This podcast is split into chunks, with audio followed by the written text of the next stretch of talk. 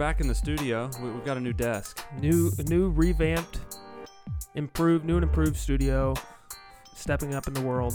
Yeah, we're, this is on. This is like setup number four or five in just as many episodes, basically. Yeah, maybe, maybe this one will last. We'll see. Yeah, my wife gave us uh, her desk. Well, didn't give us. Let us borrow it for Yeah. the summer She gave from her us. classroom. So She doesn't. know. technically, she gave she just us. gave this to us. Yeah. Thank you, honey. Yeah.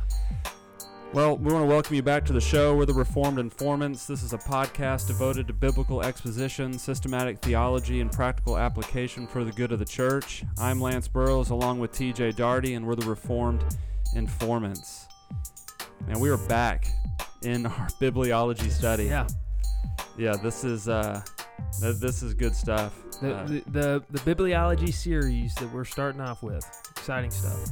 Yeah, so I think this is um, this is our third uh, episode in our bibliology series, and today uh, we're going to spend a majority of the time looking at uh, two different uh, particulars or two different aspects of uh, bibliology, and those two things would be inspiration and inerrancy. Inspiration and inerrancy. And before we get into those, we want to somewhat recap or review what we talked about previously. Again, I, I do think it would be good, especially in these series, to go back and start in the first episode of the series. That way you can Yeah. follow along with us as we build and progress through these different doctrines and through these uh, different categories. Well, yeah, because we're we're doing this in a systematic way, right? Like we are uh, considering how to build a bibliology, uh, a doctrine of the Bible, and we aren't doing it haphazardly, but we're doing it logically and in a a, a particular order for a reason. And so we began right with the uh, study of Revelation.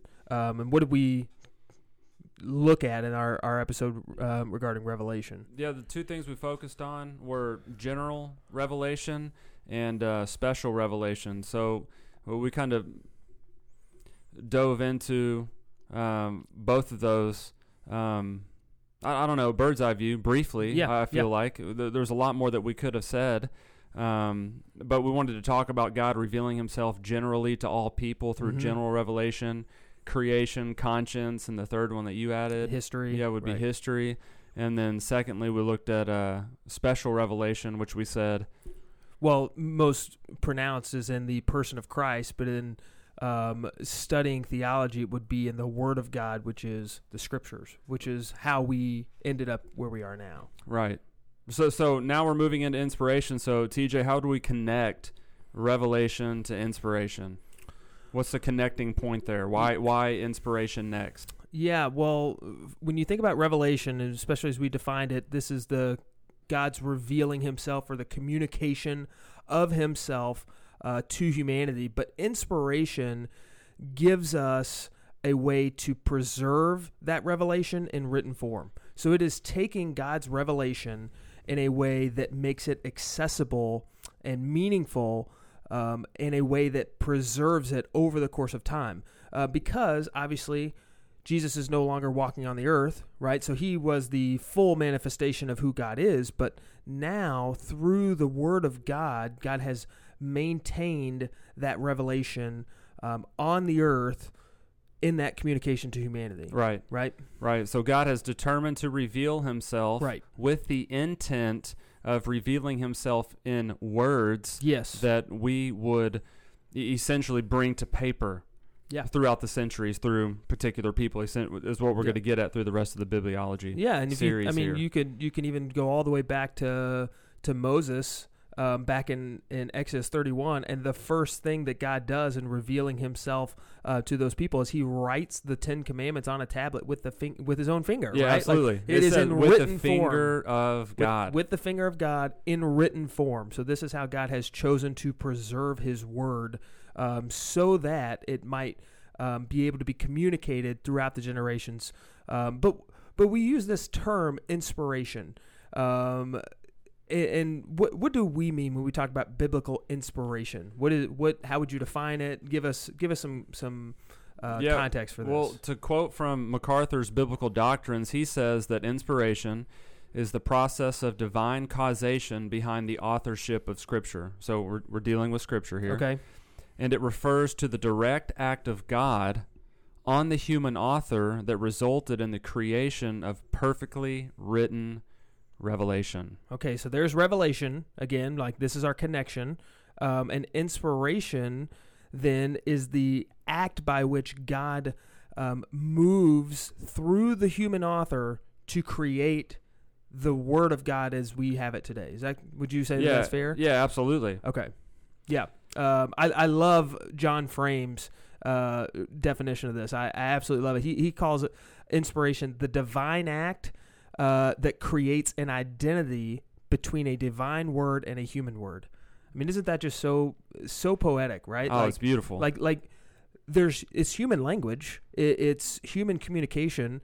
Um, it's written by human beings in human form, but it is connected to God's purposes. So it's a, a it's a fusion between a divine word and the human word. absolutely. Um, and, and and that is so critical for us to see, and we're going to talk about that uh, divine authorship uh, as well. Speaking of that, uh, we we speak of of God acting in a way um, through human agents to accomplish the written form of the revelation. But which person of the Godhead, or who who would we say then accomplishes the means of inspiration? yeah, when we're talking about inspiration, we're talking about the Holy Spirit. Okay, so this is a part of the work of the Spirit of God. Absolutely. And Okay. reformed people love the Holy Spirit. That's right. Yeah, John Calvin was actually called the theologian of the Holy Spirit. Isn't that fascinating? Yeah. Yeah. Yeah, of all people, right? Right. Right. Yeah, We- so we would say the Holy Spirit is the one that is accomplishing inspiration. yes. So when we speak of God, uh, generally when we refer to Revelation, we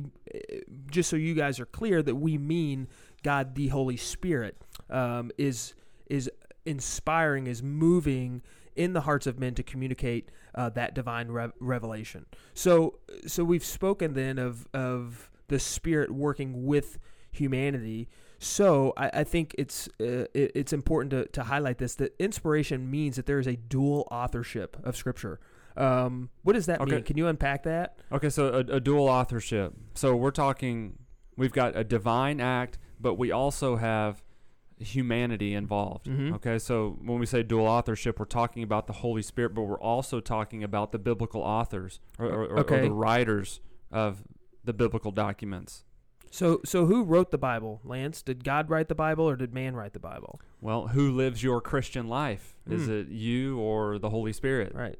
Yeah, well, we, we come across throughout Scripture what we would call divine tensions, where we, we where we have divine work taking place while we also have humanity working as well.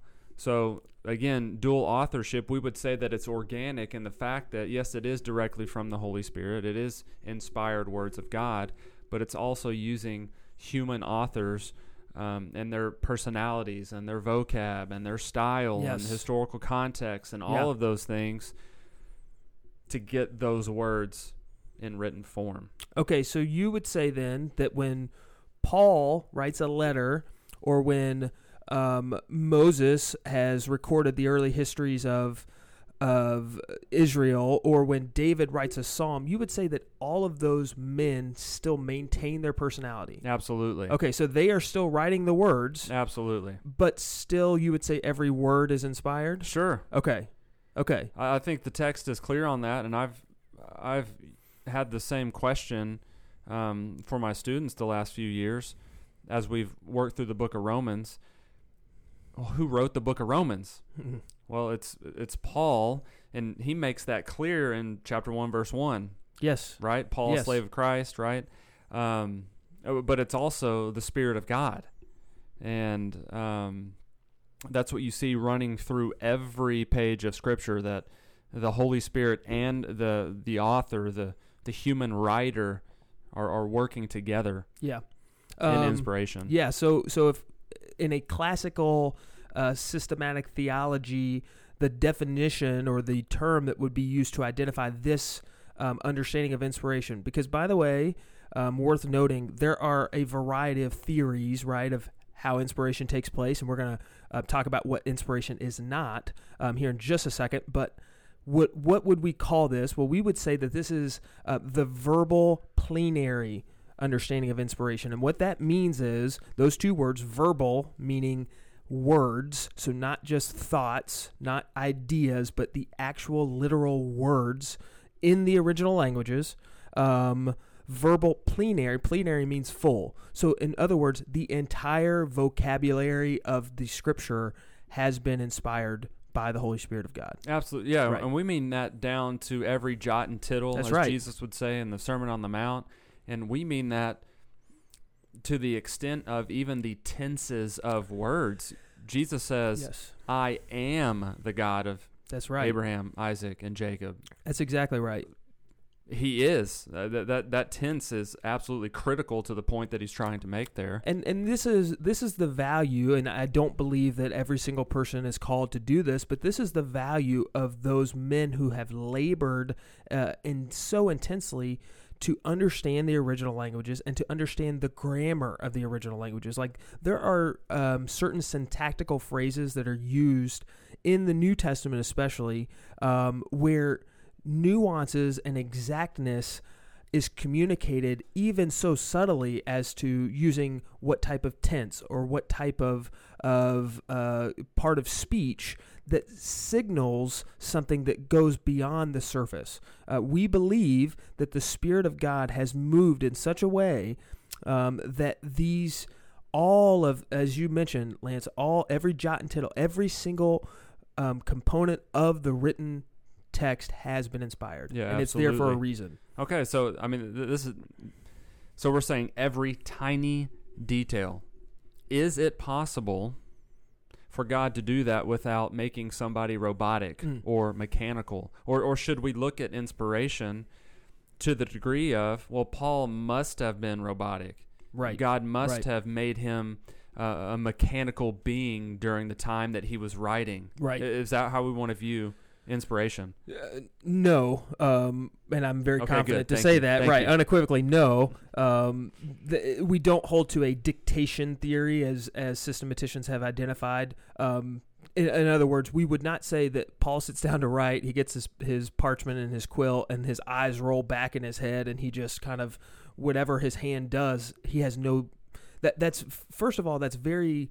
Um, it's very clear just from a cursory reading of Scripture Sure. right? Like you just read through the New Testament and you sense personality. I mean, what does Paul say at the beginning of First Corinthians? I'm thankful that I didn't baptize anyone except for Gaius. You know, like Right. he he he is speaking just like your buddy Paul down, you know, when he rolled into town a couple of years before. Right. You know, he, his personality shows up. So just the cursory reading of Scripture um, indicates that there is different personality. But then, even in a more um, academic sense, you can look at the vocabulary, uh, especially in the in the original languages, and you can look at um, there are distinctions, there are um, style um, differences between these different. Uh, biblical authors, so you Sure. have you have that distinction between them already. Yeah, absolutely. You read the Gospel of John, First John, Second John, Third John. It, it is going to be a different style um, than reading Romans or Mhm. Galatians. Mm-hmm. But we're saying even within those styles that it's still the inspired Word of God using the personalities and the intelligence That's of right. those particular writers. Yes. But at the same time, so that's one extreme, right? Where you go all the way to the point of saying they don't have any personality. The the other extreme might be that these men have just been given some kind of artistic gift, right? Like that this is really really that they're really just these special writers. Like you've got these uh, geniuses throughout all the ages, and this just happens to be the age where we had some really good um, writers who put together the biblical canon just because they're gifted, Right. right? Yeah, I think again, just reading through the New Testament as an example, we come across men um, that are tax collectors, that are fishermen, Yeah. that are tent makers, that don't necessarily, not all of them, but a majority of them don't have the background of being highly educated. Right. Um, now, I think we could, on the flip side of that, we would say that Paul was a Mhm. intelligent man as far as Mhm. education was concerned, but generally speaking, that wasn't the background, that wasn't the resume. We're talking about ordinary people That's right. uh, that are writing these documents. That's exactly right. So, so uh, to kind of summarize this, we believe the Spirit of God has moved in a way that He communicates through the means of men with their personalities, their vocabulary, their intelligence, their context, their um, their ordinary language, and He has chosen to communicate through them to preserve that revelation of God. Right. Right. Oh, we believe that because that's what the Scripture says. That was going to be my next question. How do you where where are you coming from on this? Like Yeah. we we've got theories, but wh- how do we back this up? Where are we going to build our case systematically from Scripture? Right. So we've we've defined it. So now, if we're looking at texts to build support for what we've just said, yeah, of, of course we have them. If you and I think the classic text is going to be Second Peter chapter Yes. one, Yes. uh, verses twenty and twenty one. Uh, it says that no prophecy of Scripture is a matter of one's own interpretation. Uh, we're not coming up with this stuff Mhm. uh, out, out of nowhere. This isn't just falling from the sky um, and then enlightening them um, to That's write. right. That's right. Verse 21 goes on For no prophecy was ever made by an act of human will, Mm. but men moved by the Holy Spirit spoke from God. There, there it Um. I mean, Yeah. you you see you see both aspects of it here, and the That's idea right. behind "move by the Holy Spirit" is if we're alive in the ancient world and we're sailing from continent to continent, right? Mhm. The idea behind is that we have moved our sails up to be caught by the wind, and this and the wind is moving the ship along. That, That's Mhm. the idea here. You see Mhm. both working on the ship, and then this wind moving uh, that ship along. Yeah, uh, and the the other classic text would be Second Timothy three, um, where all Scripture is breathed out by God. Like this idea that all of Scripture must have a divine um, origin and a in the sense that it is breathed out. It is a very unique uh, Greek expression, um, which is why you might have different um, translations of that phrase, but it is breathed out by God um, which suggests again that the word of God comes from God Himself. Um, but again, we see when you take 2 Timothy 3 and you put it next to 2 Peter 1, you see human agency, divine um, origin, and a dual authorship of the text between those two. Right. Right. Right. Okay. And I yeah, I think the best example of the affirmation of the inspiration of Scripture uh, would be none other than the Lord Jesus Christ. yeah. Funny how that Okay. So uh, l- l- let's talk about Jesus' view of um, inspiration um, in in terms of. Did he believe in inspiration? And Jesus, at this point, would only be dealing with the Old Testament text. So, right. uh, how was Jesus um, essentially uh, asserting himself in regards to inspiration of Old Testament text. Well, we've mentioned before, maybe we should do a separate episode on this sometime, but the Sermon on the Mount. Um, Jesus is, is constantly saying, You have heard that it was said, but I say to you. And what he is doing is he is um, addressing the Pharisees in particular. That's who his main focus is in that sermon. Um, but he's he's addressing their understanding and their view of the scripture um, because the Pharisees kind of served as the gatekeepers, right? Like they were the ones who um, determined the understanding of the Old Testament. Well, Jesus, in all of those cases, he always corrects their interpretations, or he he says you have added tradition that needs to be removed, um, but he never once says that you are referring to this document and it is not from God. Right. I, lo- I love that. Right? He, he, you're absolutely right. He never says, "Oh wait, wait a minute, you've got the wrong text. Oh wait a minute, you've got the wrong book." Hey, you're missing something. Let me show you something else. No, no, no. You're right. not He- once. never. Yeah. So the, the the issue that he addresses is people reading the scripture, interpreting the scripture incorrectly, and teaching the scripture incorrectly. Yeah, that's right. I mean, that, that, that, that is clear all throughout the. Gospels. Again, Sermon on the Mount, like you had mentioned, and, and many other times uh, when the interpretation of the text had been so abused that Jesus is literally making a 180 de- That's you know, right. 180 degree uh, turn on the exegesis of that passage. Right. So we've referenced several passages in the New Testament. I, I think that they speak fairly clearly on the subject, but Second Peter 1, 2 Timothy 3, uh, Jesus in the Sermon on the Mount, all of them refer to Scripture which at that point, we, which testament are they referring to? Yeah, right there, they're only f- referring to the Hebrew scripture, the Old Testament. Okay, so we can we can confidently, I think, at this point say that the Old Testament is inspired. But how do we deal with the New Testament? Like, does the New Testament speak about itself, and how do we build a case for that? Because the New Testament hasn't been completed. Is it circular reasoning? Is it Right. how, how do we deal with that? Yeah. Yeah, the Old Testament, I think you can look at even internal evidence within the Old Testament that they were accepting the writings of the prophets, That's right? right. Mm-hmm. Well, when you get to the New Testament, that same idea is there. You you work your way through the New Testament documents and you will find that in those documents there is affirmation of other New Testament documents or other New Testament books from the New Testament writers.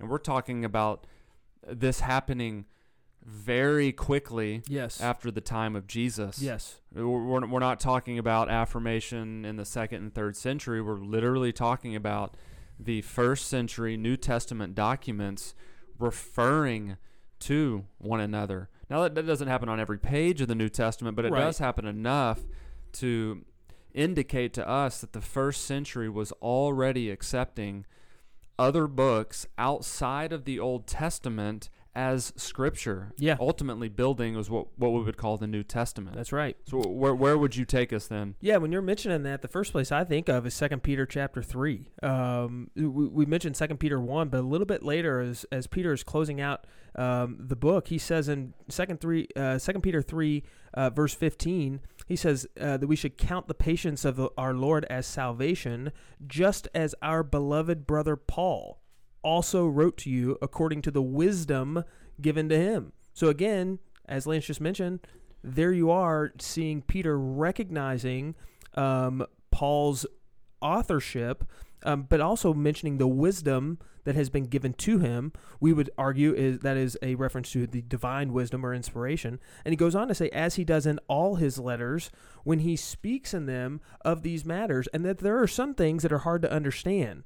Right, but he still recognizes and acknowledges that Peter, uh, excuse me, that Paul is writing uh, scripture because he goes on to say, which the ignorant and unstable twist to their own destruction. Here's the key phrase: as they do other scriptures. Right. So, so by God, that verse is loaded. It- it- ver- that little text is loaded. tons right of there. stuff in there. But I, I hope you caught that that that the just as Paul has written to you, um, in in all of his letters. Other people misunderstand them and twist them around just like they do other scriptures. So he is Wow. equivocating, right? Paul's writing with the Old Testament, saying that they are of the same uh, kind, that they are both authoritative. Right. Um, right. And then the other text um, that comes to mind is First Timothy 5. Um, uh, Paul here has a, a quote. He says, "You for the Scripture says," and then he says, "You shall not muzzle an ox when it treads out the grain," quoting Deuteronomy 25, and the lab- the laborer deserves his wages, quoting Luke 10.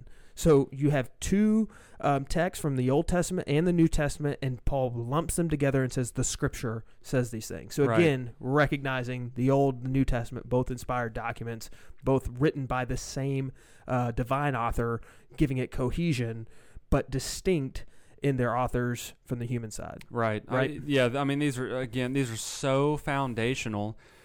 Just borrowing from the language that Peter and Paul use here, they are affirming what has been written by or Peter referring to Paul Mhm. and Paul referring to Luke. They are calling it Scripture. Yeah. which is placing it on equal authority with what was previously called Scripture, which would be the Old Testament. So they understand that what they are talking about is God breathed. Yeah, and that's Uh, that's a big deal. Think about what the the sacred text of the Old Testament, which we will we'll have a separate episode uh, coming up real soon on canonization. But they viewed that their sacred text as as that sacred. It was God speaking. So they were Paul is not going to equate. Um, Luke's writing with the Old Testament scriptures unless it is divinely inspired. Right. Right? Like that's a big, big deal. And these guys gave their life, That's right. obviously, for uh, uh, the Word of God. I think it, I think it was Josephus who talks about at least generally speaking, Jews regarding uh, their scriptures, referring to the Old Testament, that, that they were willing they, they were willing to die Mm. for the Word of God, and would, which would also be true of the apostles and the early Christians in- Yes. in the first century. But I, I mean, we we can think about people throughout church history, and one that always comes to mind, mainly because we're reading from a English translation of the New Testament, would, Mm. would be guys like John Rogers and William Tyndale, Mhm. Tyndale who Mhm. who gave their life for God's the word. preservation of God's word. No, it's Yeah. it's just it's so encouraging. Absolutely. Absolutely. Well, okay, so we've talked about divine inspiration. We've talked about God preserving his revelation in written form Okay. and that it, he has moved through these human authors so that he might communicate that. So the next related doctrine within bibliology is the concept of inerrancy. So here's my question. Ooh, let's If- go. This if- is so good. is this is if the Bible has been inspired by God, can it contain error? Right. Does it contain errors? Lance, I'm holding a Bible in my hand. Can I trust it? Are there errors in there? I think that's a legitimate question. I Yeah. think it's a question that has to be asked. Yeah, we would be doing a disservice if we didn't ask that question. Right. If we just took this on blind assumption, we're, we're foolish. Right. I, we we have to tackle this because Right. that is a common question. I think it, I think it's becoming a more common question even in the church. Unfortunately, because I Mhm. don't think that there is an absolute confidence in the inerrancy of Scripture. Yeah. but definitely outside the realm of uh, evangelical Christianity, people are constantly commenting on the Bible and oh, it definitely has errors. Right. But we would re- we would flat out reject that, A hundred percent. and and that's Right. essentially what we're trying to get into when we talk about inerrancy. So, if God has revealed Himself and His words have been documented, I would absolutely affirm that those original autographs by every individual writer of Scripture wrote under the inspiration of the Holy Spirit, and what they wrote is completely without any errors. Okay. I, I agree with you, but for the sake of argument, what do you mean when you say the original autographs? What is what does that mean, and why did you include that in your definition, as opposed to leaving that phrase out? Yeah, absolutely. I think that that's where there's a lot of confusion Okay. when people talk about inerrancy. When we talk about inerrancy, we're talking about the original documents, the, the original autographs, um, the autographic text. When we're saying that Paul sat down to write the book of Second Timothy, he's writing that just a few weeks before he dies. He probably in the Mamertine prison. Mm-hmm. But when he's writing that final document to Timothy, when he essentially signs his name at the end of that document, Mhm. that document is the authorized final draft that Paul is giving Timothy. We are saying that that is the autographic text. Now, uh, look, hypothetically, let's just say that he had a couple rough drafts Mm-hmm. that he was writing to Timothy. And he's working through those rough drafts. He's adding and subtracting and deleting, Right. backspacing, Right. right? Look, that, that that's fine. We're talking about the final authorized document that he sends out. The same way in your dissertation that Right. you will turn in when when when it months Not soon. months not, okay, not soon. Yeah, next year. But you're going to work your way through rough drafts. You're going to Mhm. revise, et cetera, et cetera. When you finally submit that bad boy, That's the one. that that is the one. right. So we're saying whenever an Old Testament or a New Testament author finalizes, stamps, puts his final authority on that, that's Yeah. that's what we're saying is the one that's inerrant. Okay, and I think that's an important distinction because we actually don't have any of those original Right. autographs, right? We only have copies, And we're Um, okay with that. and we are we're okay with that. out. That's uh, why not? Why? Why? Lance, why don't we have the originals? And is that why is that not a problem for us? Yeah, we we don't have the originals. Clearly, they were lost or destroyed at Yeah. some point. They're right? old. Yeah, they're, old documents, Right. and we're, we're okay with that uh, because we have God. We we have confidence in the God that we serve and That's the right. God of the Scripture. Again, all of these aspects of systematic theology are tied together, and this would go all the way back to the character and nature of God. Right. So I think it's actually you could you could make the argument that inerrancy is actually a corollary, right, of the idea of inspiration. That God has inspired his his word to be written in such a way it if it's coming from the mouth of God, if it's been breathed out by God, it can't contain errors. Right. It absolutely can't. Well, just to remember back to something that you said when you filled in Oh, as a little guest speaker in one of Yeah, my no- classes. there's no telling what I last year. Well, you said that Scripture is a reflection of the character of God, Yeah. and I think that Yeah. goes along with what you Yeah, you were saying. Exactly. I mean, it, it because it has been inspired, because as you said, it it is from God Himself, and that we have confidence in that God. These documents cannot contain error. So I think we can agree that the original autographs have to be inerrant. Okay. They have to be. yeah, expound on the the autographic text a little bit more. Uh, Okay. I, want to hear your input, your thoughts, your understanding of that.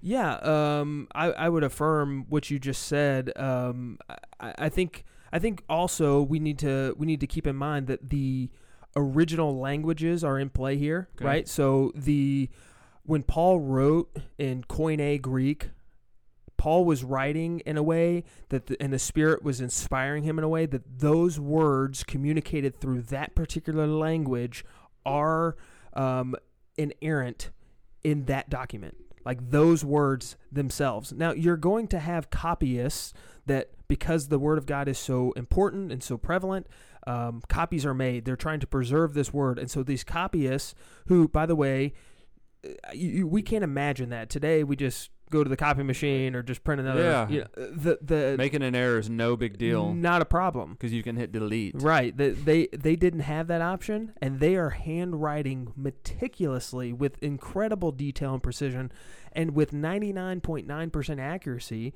They copy everything over exactly on in written form.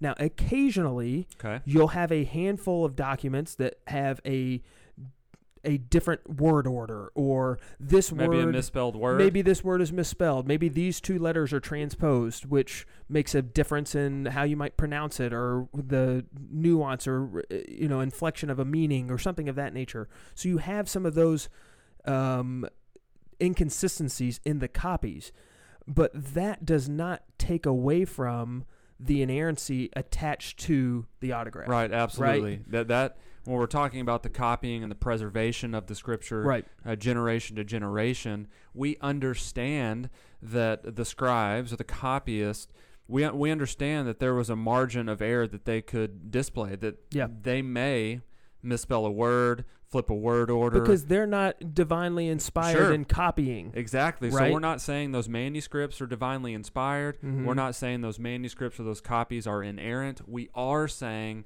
the original autographic text is, Right. however. Right. And I think that's really important. Um, and it does not jeopardize or um, in any way endanger the doctrine of inerrancy to suggest that. In fact, I would argue that this is, now, of course, from the Reformed perspective, we see God's hand orchestrating, moving, sovereignly decreeing all of creation, all that happens. But I would say that it's no accident that we don't have the actual autographs. Yeah, why? Well, I, I think if I'm holding um, the original documentation from the hand of Paul, I'm going to be prone to idolatry. Sure. Right? Like the Word of God can become, in essence, a replacement of God Right. if we're not careful. Right. Right? Even in systematic theology, we have the temptation.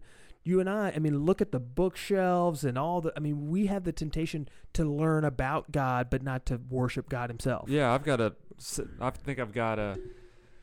A four volume, four or six volume commentary on the Psalms by Spurgeon. It's Mm. a second edition from the 1800s, and I'm Yeah. I'm jacked Yeah. about having that. Right. It's hard. It's hard to even pull that off the yeah, shelf. well, what if I had the original letter to the Romans right here? Exactly. I mean, the the, the we would not be videoing this podcast. That's that's the truth. Um, so I, I think that that is actually to our benefit that we don't have the exact autographs in their exact form, but we know with absolute certainty, and the the numbers on this are absurd. Most um, ancient documents. Anything that we have from, from ancient times, we have one copy, maybe two. Uh, I think one of the more extreme cases, you have ten right. we we have over 5000 in in just the New Testament alone. Right. So we are very confident in what we have here, and the inconsistencies. This is also another point: the grammar or the misspelling or the deletion of a, a line because a copyist made a mistake never, ever, ever occurs in any controversial or significant doctrinal statement. Right. Right. Right. So I'm not I'm not dealing with a text that that misses the resurrection, right? Like there, I don't have a copy that says, "Ooh, the last four chapters of the Gospel of Matthew aren't here, so the crucifixion and resurrection are gone." well, if I'm not we, dealing with that. Yeah, if if we were willing to step back and just look at documents from the ancient world or of antiquity, and we were to gather together all of the evidence, again, we're taking an unbiased approach in this illustration that I'm using here. Mhm. We have more documents for the biblical text than any other documents in existence. Yeah. In other words, you could argue unbiasedly that the Bible is the most trustworthy book because of the amount of copies and manuscripts and ancient ancient uh, documents that we have. That's right. And and you, higher criticism. It's just, it is it is just true. That's right. That's not a evangelical perspective, like you said. Like the, this is just strictly literary criticism. If you're going to look at documentation from historical works, how do you weight them? Well, the one that has the astronomical number of of copies, that's the one that carries the most weight. right. And, so you would, I would affirm that. Yeah. And, and, and the problem again isn't um, isn't the amount of documents that we have for the reliability of it. The problem is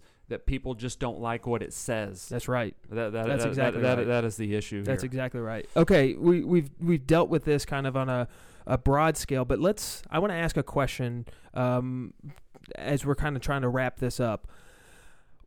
Let's think about inerrancy um, because here's what here's what I've experienced. I make the claims that I just did. You and I just had this conversation regarding inerrancy, and immediately what somebody wants to do is they want to try to find the hole. They're going to try to poke one hole because their thought is it's like a house of cards, right? If I can take one of them out, the whole thing crumbles. So if you can prove one error in Scripture, then you can therefore dismiss all of Scripture Right. says. Um, I think that there's a, a problem with that thinking, but that's not the point because I believe the whole Bible, all the Bible is inerrant, so it doesn't really matter. Okay. Um, but let me let me just ask, how do we deal with something very basic? Like if I have a couple of verses, um, perhaps documents um, like the Old Testament dealing with census data um, in Samuel versus Chronicles, or if I'm if I've got documents in the Gospels that say there was one witness and another one says there's two. How do I what do I do with that? If they if they seem to contradict one another, does that not prove that the Bible contains an error in one of those two accounts? Right. Yeah. Well, I, th- I think at least on those apparent contradictions, those ones that seem to pop up on the surface, all of those have been harmonized. There's explanations uh, for um, every single one of those contradictions, uh, whether or not you're talking about the number of angels that appear at this Mhm. event or the Mhm. number of angels that appear um, according to Mark's gospel or whatnot Mhm. maybe one author had a specific emphasis on just the angel that was talking. Mhm. Um, uh, I, I, I mean, another example that I always think of, uh, not in relation to the Old Testament ones that you just brought up. I'll let you explain those here. Um, Thanks. But in Mark chapter uh, 16, when he is uh, documenting um, the Sunday morning of the resurrection, he says, when the sun was rising. Well, I mean, we know now that the sun's not actually Ah, right. rising, right? Right. But again, uh, this is Mark's perspective. This is this is what he sees and understands um, taking place that particular morning. That's a really good point. That goes along with what we back with what we said with inspiration. It's not mechanical. It's That's- not robotic. He, he's writing as he's experiencing what he sees. That's a re- that's a really good point to bring up because I love it when TJ tells me I've got a good. no, point. that was Man, out, that's go. outstanding. That's that's that- you're exactly. I mean, that's so good because we, as we move along in scientific data, we would say, of course, the sun does not rise. Um, rather, the rotation of the Earth on the axis and the Earth. But that's not. That's what is Mark doing? He's not writing a scientific book, right? Um, and I think that's such an important thing for us to understand that this is when we speak of inerrancy, we're not saying that every minute detail is precise in the way that we might expect a factual um, documentation to express it, right? So, like, I'm, uh, for example, we talk about the feeding of the 5,000 uh, in the Gospels. Well, the gospel writers say that there were 5,000 men plus women and children. Right. Well, do you think that if there were 5,002 men there that they're the whole thing is wrong? Well, of course not. They're they're speaking they're they're generalizing. They're we would do we would do that too in a, in a massive That's crowd. exactly right. Yeah, there's a few hundred people here. Right. We're, we're not, they, in the Gospels, they don't have a ticket booth where they are going through the turnstiles for the, the big football game. And so they have the exact uh, record of how many attended that particular day. The point that the um, author is trying to communicate there is there are 5,000 men plus women and children. This is an absurdly large number to try to feed. Like that's you know what I'm saying? So we have to understand you mentioned the harmonization with apparent contradictions, but we also have to understand the intricate details that we might expect to find um, with exact scientific factual precision.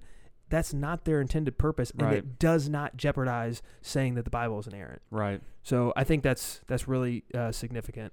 Um, any any other thoughts on this before we switch over into the initiative and wrap this up? Yeah, there's again we could have went through Yeah. scripture after Yeah. scripture to talk about um, uh, th- these issues. And I think of Psalm 119. I think of Mm. Proverbs chapter 30, verse 5, talking about the Word of God being pure, the Word Right. of God being Right. true. Jesus telling us that the, the Word of God is truth. Thy Word Thy is word is truth. That truth. he says in- John in 17, Yeah, abs- yeah. absolutely. Um, I think all of those weigh in and factor in and play into uh, the doctrine of uh, inspiration and the doctrine of inerrancy. We're, we're, it's a reflection of who God is, Mm. uh, Yeah. as you've said before. That's yeah, that's outstanding. All right, so to wrap up here, Yeah. uh, getting into the initiative for this episode, TJ, you want to start us off? Sure. Um, big takeaway: the initiative for me today. Um, we can rely on the Bible. The Bible is reliable. When I pick up the Word of God to to meditate, to study, um, for devotion every morning, I know that it's reliable. That I can trust it because God has inspired every single word. Every single word has been inspired by God. And then, uh, second, and related to that, kind of a corollary to that, to say is that if the Bible is not inerrant, then we lose confidence in everything else, right? That the Bible says. But we know that because God has inspired it, because He has preserved it and kept it, that everything it says is true. And so I know that my faith stands on solid ground. Yeah, that's good. And I, I, I would just add to that, and we've already said it before, but the, the Bible, it, the, the Bible is a reflection of God. Yeah, It- I think that's so uh, good. The, the Bible is revealing the character of God, and if uh, the Bible was with errors in the original au- autographic text, and then that tells us that there is an issue or an error in God's nature, Mhm. and that's just not what we see uh, across the revelation that, that, that He's given. Uh, praise God for that. I don't even want to stop this. I don't episode. either. I, I, don't, I don't even want to stop. Yeah, I, it's amazing, man. I look up and realize we've been talking for way longer than than I realized. Yeah, we'll pick Um, it up next time. Absolutely. So if you're not doing so already, make sure you subscribe to our podcast on iTunes and to our YouTube channel. Be sure to like us on Facebook at Reformed Informants and then follow us on Instagram and Twitter at R underscore informants. If you have any questions or suggestions for topics of discussion, feel free to email us at reformedinformants at gmail.com you